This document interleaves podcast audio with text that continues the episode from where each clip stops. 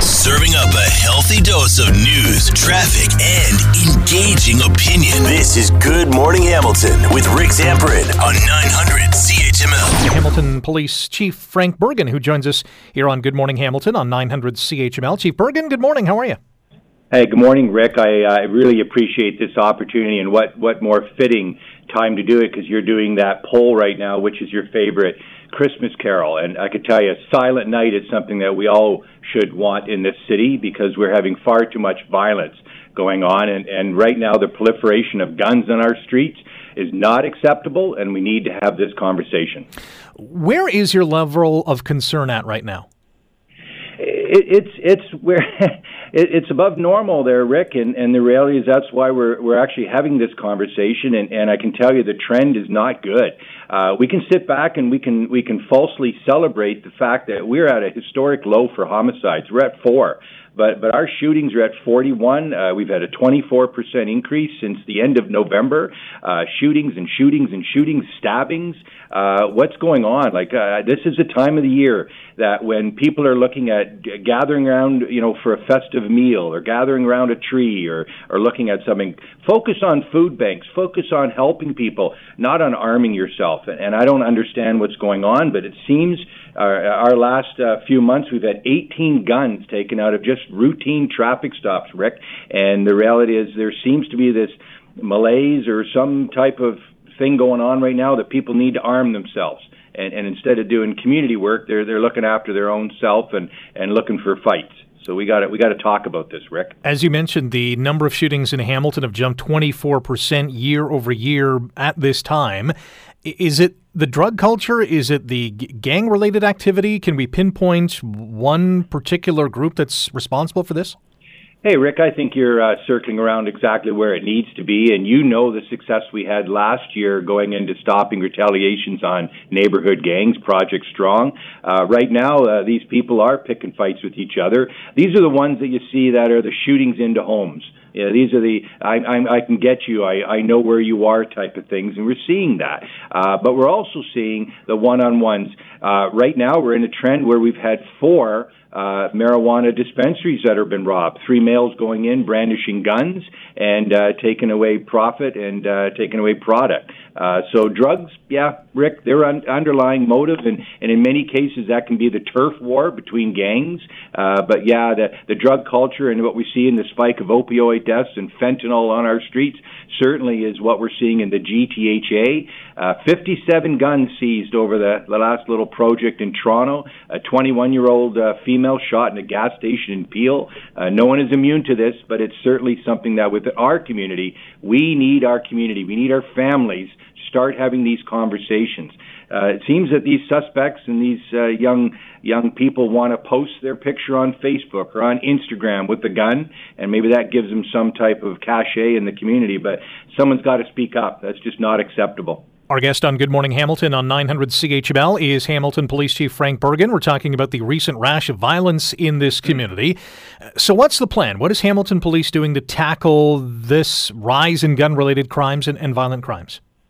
Oh, the cupboard's starting to get bare there, Rick. And the reality is, our resources in the last few months, we've actually had to reallocate resources to the front line.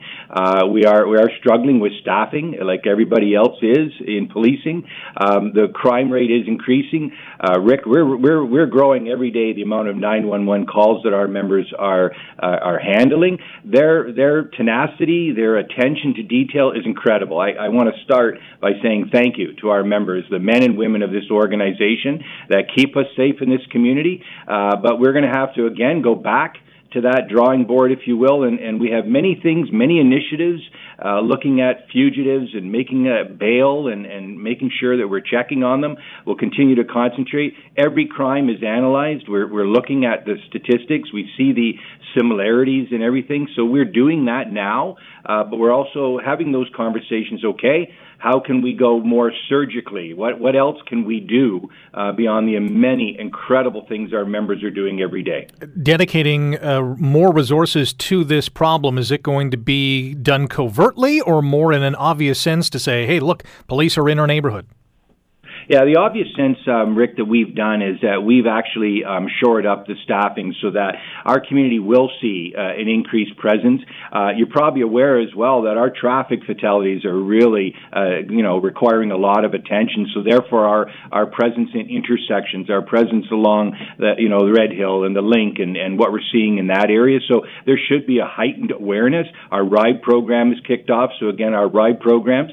The byproduct of a ride program is not just the community education about drinking and driving, but that's also we're getting during a traffic stop. We're getting loaded firearms. We're we're getting that ability to have those conversations, uh, you know, on the roadway, and and that's one way to you know of intervention, if you will. So yeah that I, I can answer it in that you're going to see the co- covert methods always occur. We always have things going on, and those are with partnerships in the policing community where we are talking and tracing where guns are coming from. Yeah, that that's ever present.